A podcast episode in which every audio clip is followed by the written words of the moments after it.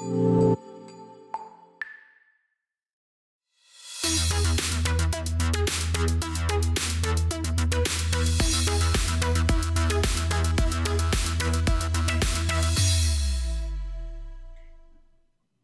right. Hi, everyone. Welcome back to another episode of Bits and Bytes.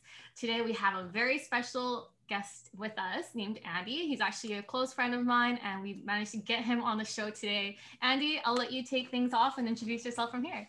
Sounds good. Thanks for having me here. Uh, Sam, Camille, Jane, good to see y'all.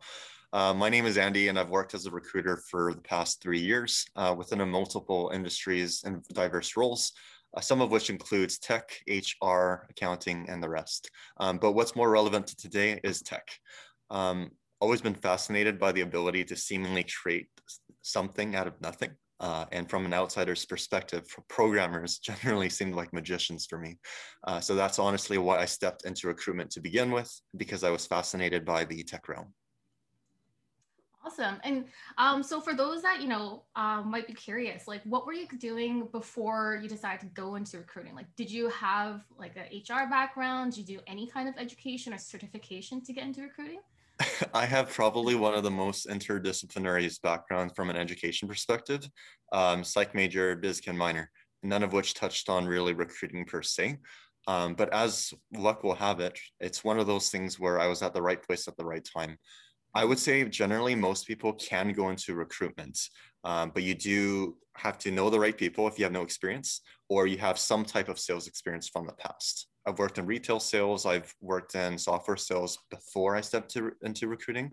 Um, so after I departed that software sales job, I connected with a friend and he always thought I would be good in recruitment, gave it a shot. And fast forward to today, I have three years on my belt. So it's one of those industries where the more you give is and the more you'll get because you're honestly making a difference in not only the lives of those around you and your company but also enriching the ones of your candidates that are ideally coming into a better environment you know closer to home better pay more opportunities for growth and the likes awesome. Um just for those that i'm kind of curious because obviously i've never worked in recruitment myself yeah but sure. like what's the what's the correlation between sales or, or even retail experience and recruitment? So think about it this way. You can have a fantastic product generally in a sales content but if you have no one to push or market or sell this product no good. Same goes for a job. Um, so the core essence or product of a recruiter is the role that you're trying to fill or hire for um, in order for you to appeal to so many different candidates out there competing at the same time with other um, companies out there hiring for the exact same roles, you have to be able to effectively communicate the main highlights of the role. But before you even do that, you have to understand what that candidate is looking for. And so this requires a variety of different skills. But first and foremost, I would say communications, thorough research skills, and then once again, tying back to the sales skills. Because once you understand what they're looking for. Now you have to position the role in such a way that it resonates with the other side. Mm-hmm. Awesome. That makes a lot of sense. This is really fascinating because, like, I think both Gene and I can mostly speak to to the other to the other end, right? Like, we're we're looking for a job in tech, and we're we're trying to hunt down, you know, the right fit for for us. Um, but I think most people don't think from the perspective of the other side is that they probably want, you know, the ideal version of of you, uh, just as bad as you want to be, you know, find find an occupation. Exactly. Um, and I think that's that's something that I think could be really interesting for for potential, you know, whoever's listening on online right now um, that's looking to to get into tech. I think that's really interesting as well. Definitely. And so for me, like I'm more curious because you know that you said you have to kind of learn how to like market yourself and like you're mm-hmm. essentially kind of selling yourself, right? So like um in terms of like the process then, like from a recruiter standpoint, um, when you have, let's say, someone that wants to hire your services to find yep. a job, like, do you do kind of like an interview with them? Like, do you, you know, meet with them in person? Like, how do you get a better idea of like how, what kind of candidate they are? And like, how do you help them improve their marketability? For sure. So I would say this is more relevant to my agency experience because mm-hmm. as a corporate recruiter, I have to differentiate between the two. Um, so agency recruiter, you're hiring for any company that's willing to hire you on for your services. A corporate recruiter or internal recruiter, you're only hiring and looking out for the company usually. Um, so when it comes to really being able to put yourself out there and help more candidates, I have actually found that uh, you have more power and capacity to do so in an agency perspective because mm-hmm. your your job is to meet candidates as many as possible that are quality over quantity and then try to find them a you know ideal fit within the variety of roles that you're working on um, so going back to your question just to confirm my understanding you're saying if i'm a candidate right now mm-hmm. and i'm trying to look for a job and i connect with an agency recruiter what would be the other side's uh, services or process to help me out is that the idea yes. Exactly. Okay, perfect. Um, so generally, I'd um, I'd usually connect with them either via online, so social media, LinkedIn as an as, as an example, uh, mm-hmm. uh, or in person, friend of a friend connection of sorts. Um, after that initial point of contact, uh, we do usually set up a time to connect. Um, and some prep work I'd like them to usually do is to be able to bring first off their resume. I don't need a cover letter because as I'm speaking to these folks, I generally have a good understanding as to who they are and my job is to effectively sell their uh, relevancy to these hiring managers. I would say the biggest challenge that I found when I was starting to look for a job, and this seems to resonate with a lot of the candidates as well, is how do you get yourself out there? Because when you're applying for a job, especially right now during a pandemic, when there was a lot of turnover and kind of mm-hmm. shuffling of jobs and people and bodies, um, it seems like there's 100 different candidates per role. So how do you really get a foot in the door so that you, uh, you know you have a person on the other hand that you can communicate and speak with and have a chance to present yourself. This is where I would normally come in. Mm-hmm. I'd be able to get an understanding as to hey, what are your motivations? What's your relevant educational experience uh, from pro- pro- professional work experience perspective? or volunteer work perspective, or even group projects. Um, a lot of times people don't necessarily have the experience to begin with. That's mm-hmm. okay. All you got to do is put in extra effort and seem earnest and keen in doing side projects and learning trades from you know online education um, and connecting with people to show them that you have that interest and drive at the very least. Gotcha. So I'm actually kind of curious then. Like when you yeah. um, look for, you know, potential candidates, um, what are some of like the like green flags and what are some of the red flags? and and I guess to add on to that, like does that depend on the role? Like like I think mm-hmm. specifically we're looking at the tech industry, like I yeah. we usually divide it into two, right? Like technical roles and, and non-technical roles. For sure. Right. Like and I'm guessing there's different requirements for each yeah every requirement is different because it's a different role you're trying to fill yeah. so that, that's a given uh, but when it comes to green flags uh, some of the aside from what the hiring managers have communicated to us i would say generally speaking the skills that i'm looking for are strong communication skills because regardless of whatever role you're working in you're going to be communicating with whether it's internal stakeholders your teammates your project leaders or external stakeholders your clientele your customers so as a result, that's the first and foremost thing that I'm looking for, your ability to present or communicate. Uh, secondly, I would say I'm honestly looking for someone who has a genuine intent and interest in the job and company. Because I don't know about you guys, but have you ever spoken with someone who's at an interview, but they they're just giving off this aura like they don't really need or want this job? Mm. like, it's very evident. So that's a waste of time on both ends. No and comment. we probably you've probably been on that side too. Like I think mm-hmm. I speak for myself too. When you know, way back then, I was interviewing for a variety of companies. There was one or two where I just went for the sakes of practicing or for the sakes of getting a better understanding as, as to what the company's about. But I already knew internally that I wasn't interested. Mm-hmm. Right. So we've all been there. Definitely. Yeah. So, um, and then the third green flag that I would say I usually look for uh, is to make sure that they are friendly. They don't have to be extroverted, like when it comes to the energy that they're giving off or derived from, um, but at the very least, they're friendly because once again, you're working with people. And usually, if you're going to be working with these guys, whether it's virtually or in person, Monday to Friday, or even weekend sometimes, right? Ideally, you can connect on a professional level or a casual level. Awesome. Maybe it's speaking more to your time working internally with recruitment, but um, where where does culture come into play in terms of like you know you were talking about friendliness, right? How to how to and then culture thing I find is this kind of like voodoo word that that employers tell you when they don't want to hire you, right? But but I also think on the other side there there is truth to that, right? Like if they're not the right fit culture wise, whatever whatever that means, um, then then it's it's reality that both sides won't be happy in the long run. So so like how how does that usually get tackled? So there's a variety of things that I want to address there because that was a multitude of uh, aspects that you're talking about. Um, so I'll try I'll try to address each and every one. But first and foremost, I would say how culture is defined to begin with starts from the top. So that first employee or the founder of the company and subsequent hires is what formulates a culture. On top of usually, if you don't have an HR, if you do, that's great. Um, but you also have to maintain the culture too. So two aspects: whoever you bring in forms a culture, and then to maintain and also strengthen or even grow the culture, you have to ensure that there's you know strict guidelines or I wouldn't say strict necessarily, more so general guidelines with people to help support and uh, reiterate on it if necessary. Uh, and then beyond that, yes, oftentimes there's a variety of excuses I've heard both as a candidate and as a recruiter for my colleagues. And I think I've had to give some. I generally try to be transparent, but sometimes my hands are tied where they use culture or you know, there was a better candidate as an excuse. And unfortunately, that is the industry norm. A lot of people do say that. Um, but I, I would say these days I'm meeting more and more recruiters that are trying to be transparent where possible, right? Um, because they've been candidates. We've all been candidates at one point, and it just feels so disheartening when you put your heart into it. And on paper, maybe even you seem like you're a great fit, but then they come back and tell you, hey, it was a culture fit issue. Mm.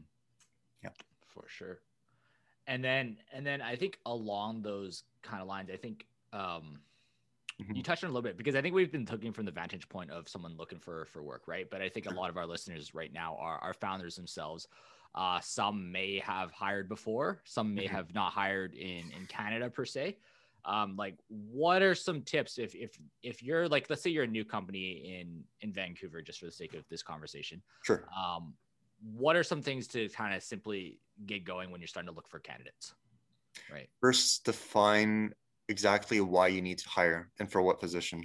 So mm-hmm. establish the the scope of the role and whether it's you know a lot a lot of mistakes that I've seen is people trying to, as an example, fit two or three roles into one. so that's a disaster to begin with. Mm-hmm. Um, so I would say make sure that you've tried and tested either through research, you know, looking at other companies and similar roles to see what the responsibilities are, and then try to see if that also applies to your company and, and the need that you currently have. Once the established that has been established, your guidelines and roles, uh, now it comes down to sourcing, to finding the right fit. And from there on out, you can honestly utilize just about anything at your fingertips, whether it's mm. your immediate circle of influence, so your friends, your family, your loved ones, give, tell them the word that you are hiring, that there's a great company that's kicking off um, and it is looking for some similar minded people that are willing to grow the company, that sort of thing, usually resonates with candidates. Because uh, these days, I would say more and more so, it's no longer a company or driven market, it's a candidate driven market because there's so many uh, options for candidates these days and the average tenure has changed from our parents days where usually one person would stay 40, 50 years and then retire, collect their retirement, and that's it. These days, it seems like people are job hopping a bit more, which has its caveats, also as its advantages. We can talk about that another day or today if you'd like. Um, but at, I would say at the end of the day, like just making sure that you have an idea of what you're looking for, that you put the word out there, and then you have a, a process set in place for interviewing and filtering the ideal candidate. And then once you've identified said candidate, be quick because if you drag your feet, someone else will snag them up. And similarly, if you really like this candidate, don't dilly dally because the other side will also resonate and feel whether or not you truly respect their time and whether you appreciate them for who they are. Mm-hmm. No, that makes sense. And just to, I want to get really practical for a second because I think sure. some of the questions that maybe Gene or I have had with with founders that are actually looking to mm-hmm. hire is is the the concept of of salary right? Yeah, for sure. So so with salary, like I'm not saying that we need to go into specifics like like a developer is worth X or or or a marketer is worth Y. I think that varies from market to market. But when you are new and you're trying to to understand, and maybe you have had a background like like we work with a lot of entrepreneurs just as context that that are mm. That are in Canada for the first time, right? So so maybe a developer from their home country is worth A, and now in Vancouver they don't know if providing A as a salary is is too low, too high, you know. How do they get information on setting, I guess, an appropriate amount so that they're not turning away good candidates, but also they're not like they're not, you know, out, you know, sure. outsourcing, you know, great question, putting too high. Yeah, uh, I would say research. Information is power. So there's a lot of uh, resources on hand, whether it's PayScale or Glassdoor, or I think there's a, even a national, uh, like from Canada, Canadian government side, uh, they usually release the average salary for specific roles. But you kind of have to mix and match and put all those together. That's one way yeah. you can do it. The second way you could do it is connect with an industry expert, someone who's already been recruiting in the field or hiring in the field for some time, leverage their experience and their wisdom. You don't necessarily have to have ha- had a recruiter in your company. You could connect with someone on LinkedIn, someone that you know from a friend or a loved one or a family, and have that conversation. Um, aside from that, you can also communicate with the candidate, right? After you've done your research, after you've uh, connected with your friends, family, or loved one, or just a stranger, and you have that grassroots foundation understanding as to what the general scope of salary is, you can communicate with the candidate and try to understand what their range looks like. Uh, I would say the general guideline from both a candidate and a job uh, job seeker and a hiring manager's perspective is to not just fixate yourself on one number mm-hmm. and not just fixate yourself on salary alone because that's not enough to really get someone through the door nor to hold someone there for a longer period of time these days candidates are looking for more than just pay. They're looking for benefits. They're looking like as an example health insurance. They're looking for great mentorship or leadership opportunity for growth whether it's remote work in the times of pandemic or just the flex schedule of being able to go into the office or out of the office. These are all items that you could work to negotiate on. So although salary is important you have to also keep in mind that there's a variety of other factors that really determine whether or not you have a competitive package. And so, um, you know, speaking from experience as well, then like for companies, like, have you seen a lot of them kind of hire on like agencies or um, like recruiters to find and source their candidates, or do you find that's usually with like sorry i should rephrase that. Like with like smaller startups do they usually hire on like recruiting services like externally? Or do you find that it's usually like larger like more established companies that reach out for those uh, professional services? I would say generally speaking from my experience it seems like smaller companies or startups do not normally leverage the services of external agencies for the main reason of budget they're starting off oftentimes they're bootstrapping so they don't necessarily have the capacity to leverage a professional services staffing industry like company. Um, however, there are times when there could be one-offs. For example, if they have connections once again, or if the recruiting or staffing company is actually also a startup and they're looking to get their foot into the door by building up their clientele, that could be a great way for a win-win situation where the staffing company slash person is looking for you know building up their portfolio and their reputation as an individual contributor or as a new startup. Similarly, on on the tech side or the hiring side, they're also looking for you know some some help in, in the hiring context, but also more cost conscious services. So that could be a, a, an opportunity there. Um, yeah, generally speaking, that's what I see. Mm-hmm. And so, like, um, just give uh, kind of going for more of a practical route too. Like, uh, you know, if we have, you know, larger companies, um, they're you know large in like Asia or Europe, but they want to move to Canada, and then they're like, crap, now I got to hire on at least like ten people.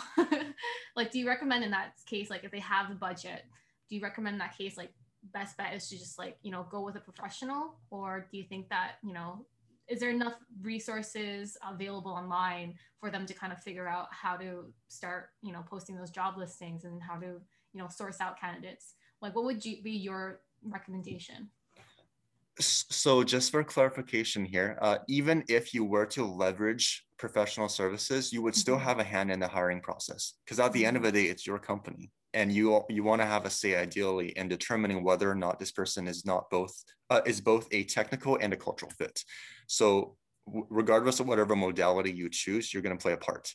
Um, I would say if you have the resources available in terms of time and money, it's real. There's really no right or wrong because you could hire it out. That's fine because you have the budget for it. Yeah. But at one point, you might decide to take it in house. That's really a choice for you and kind of the situation that you're in. Um, similarly, if you decide to do it on your own, um, one, one thing that I heard before is if you have the ability to hire it out because your time is more valuable, do so, right? If you're really good at, for example, product design, but you're not really good at selling that product, would you really want to go and sell your product when you could be dedicating your time to creating new products or building better products? Similarly, in this context, if you're a new tech startup and maybe let's say you're in the gaming industry, you love creating games, you just don't know how to hire and you don't know how to sell, but you have the budget, right? Why not dedicate your time to what you love doing and what you're really good at?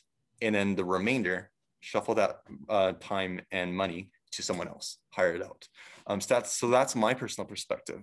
Um, I would say on a concluding note for that topic is one of the best things about hiring a staffing service is at the end of the day, you don't pay anything unless they hire someone for you. I see. Interesting. That's a good thing to know because I think, you know, one of the major um, roadblocks that a lot of companies come into is like, you know, the first thing they want to do is obviously establish their office, but then the mm-hmm. next is like starting to hire like, you know, Canadians um, so that they can start, you know, building out their company here. Um, just out of curiosity, then, like, um, just kind of in my mind, combining, you know, HR with recruitment, generally, I feel like those words can be kind of interchanged sometimes in terms of like a company position. So at what point do you think that a company should look into hiring like a permanent like in-house HR or a recruiting role? So HR is very broad. Recruitment mm-hmm. is one facet of HR. Mm-hmm. And so that's why typically it depends on who you ask. But for me personally, I feel like those two are very separate. Um, I've seen a variety of different setups and companies from both clients and companies that I've worked in internally uh, where some companies have an HR that specializes in just, let's say, for example, benefits, and some that specialize in recruitment and a variety of different specializations. Whereas other companies where maybe they don't have as much budget or maybe their emphasis is on other departments, um, they have one person that does it all. You do recruitment, you do administration, you do benefits, you do contract writing, terminations, everything. Um, so I would say that's usually a a choice that you have to make. Um, but what I personally would prefer if I was uh, launching a startup is to have someone that specializes within their a specific capacity, because that way I know for sure I'm getting the best for my buck. Mm. I see.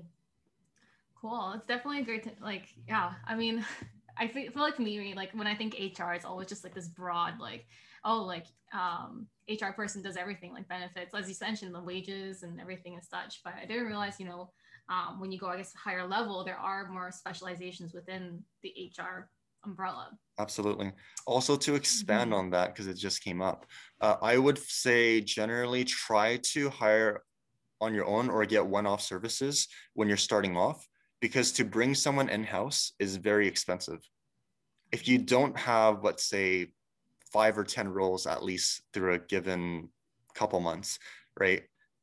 It may be better to just hire out because when you hire out, it could be anywhere depending on the uh, the, the level of seniority or difficulty of the role. You could be paying anywhere from a couple grand to 10, 20 grand for a more senior role. But if you were to bring someone in house, you could be paying them on average, if they're starting off or if they're more senior, anywhere from 40, 45K on the lower end to closer to 80 to 100K in Vancouver's market. So you know you have to de- determine how many roles or capacity that you need really need to bring in and mm-hmm. then figure out which one makes the most sense. Um, other alternatives is sorry to interrupt oh no no you could no, bring on a contract recruiter someone who comes in on a three month six month or one month basis. One way uh, one reason why this is a good idea is you can test out to see if bringing someone in-house actually works for you for your style your company in addition, you're it's kind of a win-win situation where both sides has a chance to try each other out. The contract recruiter could think, all right, well, I don't know if this company is going to be a, a, fitting role for me. So why don't I try them out for a month, Similarly, on a founder side, hey, I don't know if I uh, have the capacity or am I willing to take the risks to bring someone else uh, on, on board full time permanent. Maybe I don't even need that many people. I just have this brief three to six month period where I need a couple roles. So that could be an alternative as well. Cool. And so I know we kind of touched a little bit on this, you know, how a company can um, scope out or I guess get the best reach when it comes to candidates. Mm-hmm. What are some other ways that a company itself can like market themselves even more? So whether, you know, to become more attractive, let's say, to a potential candidate so because this is more of a broader question we don't yet know the the candidate that we're looking for uh, mm-hmm. uh, I'd, I'd like to usually establish a demographic i'm targeting first as an example if we're looking for co-ops or looking for you know people with experience between one to three years i would say your best bet is to start with universities colleges connect with their career services department connect mm-hmm. with their co-op advisors because their job is to find jobs for their students right so you can help each other out that way too and you also have more willing candidates because they are looking for jobs. You know they've got maybe heavy student loan debt. They're done and complete with their schooling ready to make a difference in the world. And so they usually have a lot more earns and drive to find you as opposed to the, uh, to the reverse. Um, so that's one way. If you were looking for more mid-level three to five year uh, tenured experienced professionals um, in this regards you would have to do a little bit more headhunting so whether it's connecting once again with your friends, family, loved ones, asking if they know anyone, right? Because a referral oftentimes is a lot better than usually someone that you don't know because you've already had someone vet for you that you've already personally known. Um, and so you can headhunt via LinkedIn as an example. If you're looking for a technical role, you could also look at GitHub to see if, you know, these, because you, you, can do different Boolean searches, Booleans meaning specific keywords to filter and, and search via a platform. Um, on GitHub, there's a lot of repositories. If you're technical, you can analyze those and see if they actually have the technical aptitude to suit your need. If you're looking for more senior folks, now we're talking maybe like CTO level or mm-hmm. um, manager or director level. In this case, it's a very competitive field. Um, for a lot of your founders, I don't know if that's like because I'm not as familiar with that side of business. Um, I would say if they were looking for executives, uh, it is probably better to connect with industry professionals that are all like for example within uh, startups there's a lot of entrepreneurial circles or you could do executive search, hire a staffing service company to help you find the right fit, because then they will dedicate usually months to try to find you the best fit um, and not on your dime, because it's only if they fill the role once again. And if they do and they bring you an excellent talent, that initial deposit or pay will pay itself in dividends because you brought in the right person.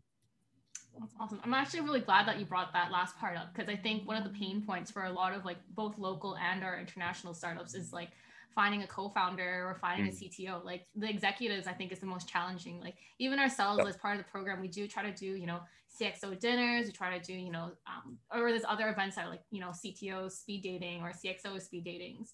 Um, so I definitely think that, especially in Vancouver, it's like one of the unspoken challenges of having your own startup for sure.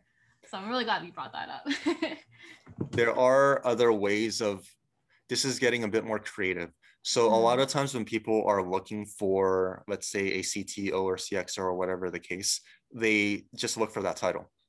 But there's a kind of a niche market where if you were to go and look at like the next step down and you look at folks that have been in certain companies and capacities for years and you've seen that they progressed you've seen that they made impact those could also be people that are ready to take the next step. And if you were to give them that opportunity, given you know previous alignments when it comes to cultural and responsibilities and technical aptitude, they could grow with the company very well because they're incentivized to do so as well, having been stagnant at a at a position that they haven't really moved at in a while.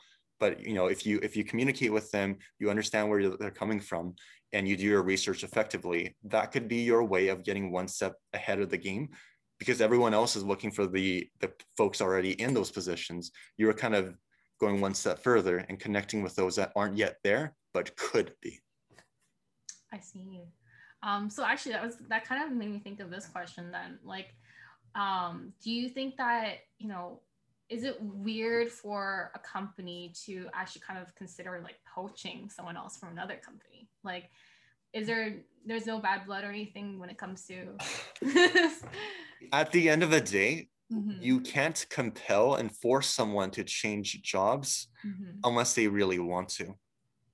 No one is going to move from their current role unless it makes sense for them.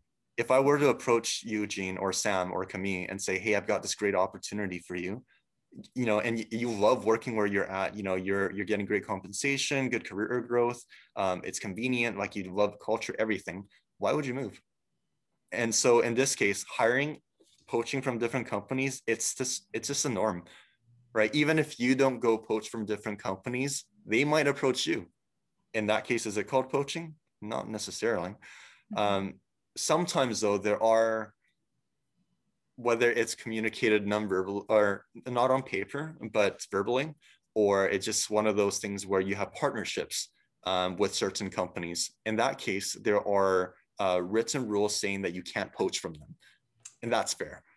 But generally in the market everyone poaches from everyone. Right. Do anything like non-competes do anything or non-competes do. Uh, i mean i'm not so i'm not a lawyer so i don't want to speak too extensively in that regards but non-competes are there for a reason. Uh, so uh, once again like i can't speak to too much of the technicalities or legalities of it um, but say as an example if i was if i was working at microsoft um, and then i immediately moved to another company i can't utilize knowledge or experience that i've gained from or sorry knowledge that i've gained internally um, at microsoft to poach from microsoft Mhm.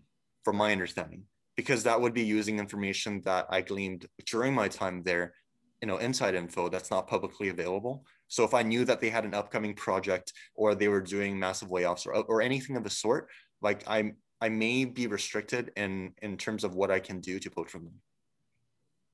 Mhm. Okay. Awesome. Yeah, um, I actually kind of wanted to kind of loop back a little bit more on like the recruiting, like uh, pos- uh, profession itself a bit. So if there are any, you know, um, interested viewers that or listeners, both viewers and listeners, um, that you know they don't really have like the technical background, but they want to use like recruitment as kind of like the stepping stone. Um, what are you know some um, practical advice you know i know you mentioned that you know i've got to meet the right people it's a variety of like you know skill sets um, but do you think that the recruitment um, profession is kind of like glammed up in any way like what are some of the challenges of being a recruiter that aren't really spoken about So I think there was two questions uh, rolled up into one there. Um, The first one you, let me think. Yeah, okay. So the first one you mentioned about um, not being technical, but using recruitment kind of as a way in. Um, so for that, I want to make sure that I first understand what that person is trying to step into. If they wanted to be a programmer, I would say don't be a technical recruiter. go go study programming. Go be a QA first. Go be a development support, and then work your way up to becoming a programmer. Mm-hmm. Um, however, if, for example, you wanted to be, you know, maybe yeah, you want to have a better understanding as to what the industry looks like and speak to other technical folks, you could do that, uh, and then learn coding on the side. And similarly, you've built that internal relationships with hiring managers and other technical folks, you know, in a variety of seniorities. By the time you're ready to make that switch to tech, that could also work. But there's not one right way, so that's just one option out of many. Um, to your second part, uh, I believe you asked me what are the challenges when it comes to being a recruiter. recruiter. Is that correct? Mhm. Okay. Um, just like any other jobs, there's upsides and downsides. I would say, uh, from what I can think of on the spot right now, um, some of the challenges includes gaps in the scope of what I'm hiring for, whether it's timeline, budgetary, or the skill set. Because there's been times where there's a clearly defined job description that's been communicated to me, or even I I did the uh, the initial intake and uh, requirement gathering, um, but then one week or two weeks down the road, or maybe even the next couple of days, I bring a candidate in, and then turns out the entire thing has been revamped, or maybe there was a communication gap. Um, so communication, once again, is key in any role that you do. Recruitment is not a exception. Uh, second challenge I would say is when it comes to volume or quality or specific skill set that we're looking for. Uh, in different companies I've worked at, both agency and internal, sometimes there's been cases where I had to hire for 10 to 20 roles. Like that was the amount I needed to hire for in one week on my own. Wow. uh, so um, volume is definitely one of the biggest challenges, but it's it, it makes it fun as well because like you can kind of start crossing off each and every hire um, and redu- seeing that number reduce it brings about internal comfort and also the Mhm. sense of accomplishments um, and then on the other side uh, when it's not just volume it could be also be the the niche the specific skill set of a role um, where it's literally like hunting for a needle in a haystack so Mhm. those roles oftentimes take a bit longer to find as I mentioned, because it's specific. Um, as an example, when Bitcoin started rolling around and a lot of people were moving into uh, into blockchain technologies or crypto, um, there really wasn't too many te- uh, folks that were very, very strong in said field, right? Because it's an emerging field. Similarly, when AI rolled around, artificial intelligence, and you know companies started wanting to pivot towards that direction, there's a very limited pool of candidates you can poach. Definitely can see that. Wow. And yeah, I just want to say, like, I, I love your answers. They're always concise and you break it down so easily for our listeners too. Like, I'm sure that even if they Helps have when any you guys are asking good questions too. Yeah, well done. Thank you. You're making us look good. It's a teamwork, team effort. yeah. So um, we're kind of approaching our time now. So I have this one question that we always ask one of our guests. I'm excited. Go Um, ahead. so um, I'll just maybe lay out a situation so that's a little bit easier to kind of think of. So let's say you started your own uh, recruitment agency. Mhm. If you can hire on three, your dream team, let's say it's like three co-founders with you, um, whether they are imaginary people, whether they're celebrities, dead historians, a hero from the past, who would be your three co-founders and why? You missed the you missed the pun to say who would you recruit? Oh, oh my gosh, no. That's why we have you here, Sam. Sad. I was waiting for her to say it too. Thanks for buying me time to think about this, Ashley. Um, I would say I've always looked up and emulated to. Well, it's it's kind of a thing where when you grow up in the West, oftentimes society has this this effort to titanize folks. You, you look at Elon Musk, you look at Steve Jobs. Those two, I would definitely want on my team. and you know one is unfortunately not with us today the other still is very much at large um, but uh, i would bring on elon musk because he's a visionary and he, he just he, he's not just someone who can think of brilliant ideas he can also execute on them and he works tirelessly to get his goals across the boards recognized. You know someone who's willing to after you sold off your company for hundreds of millions of dollars i can't remember the specifics anymore but you invested everything into other ventures instead of retiring happily or or putting that money into a more safe bet right? That's someone i want on my team because that will help further our cause. Um, steve jobs because he built such a tremendous company that has lasted and through, through the test of time and challenges countless times again even though he's no longer with us today. Apple is still very much at large. Um, and also he's he worked at pixar before. I've, I've been a fan of that growing up. So that would be uh, you know one way to um, to bring them on board as well. Um, and then I would say the third person would be probably the person who wrote Art of War. Uh, because going back to my Asian heritage, I think even though those were written quite a while ago, um, that you know those principles still stand today. You just have to be able to kind of read a bit more into them and then apply them into modern context. So those would be my three dream team members. I thought it was actually a really interesting answer because like it really brings out the fact that you know wisdom like thousands of years ago or even hundreds of years ago can still translate even to present day. Yes. Like it's it's amazing if you think about it. Like I don't know. I love the Elon Musk choice because I'm a fan of Elon Musk. Many people are. Just trying to think what like like you can imagine like the four of them in a meeting and they're trying to decide what color the walls are gonna be, right? Like knives could get drawn. I'm just gonna leave it at that. They very well could.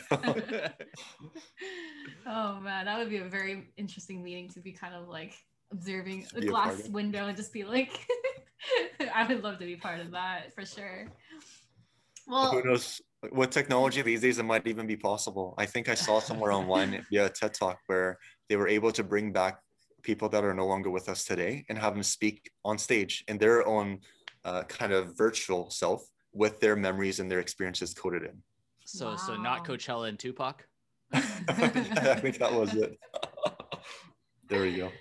Soon, maybe soon we can have you know like the option to scan our brains. If it's not, I'm sure it's out there. I'm sure the technology is out there already. We just the public just doesn't know about it. But there we go. You know, one day. Well, what if they scan my brain and realize there's nothing in the other inside?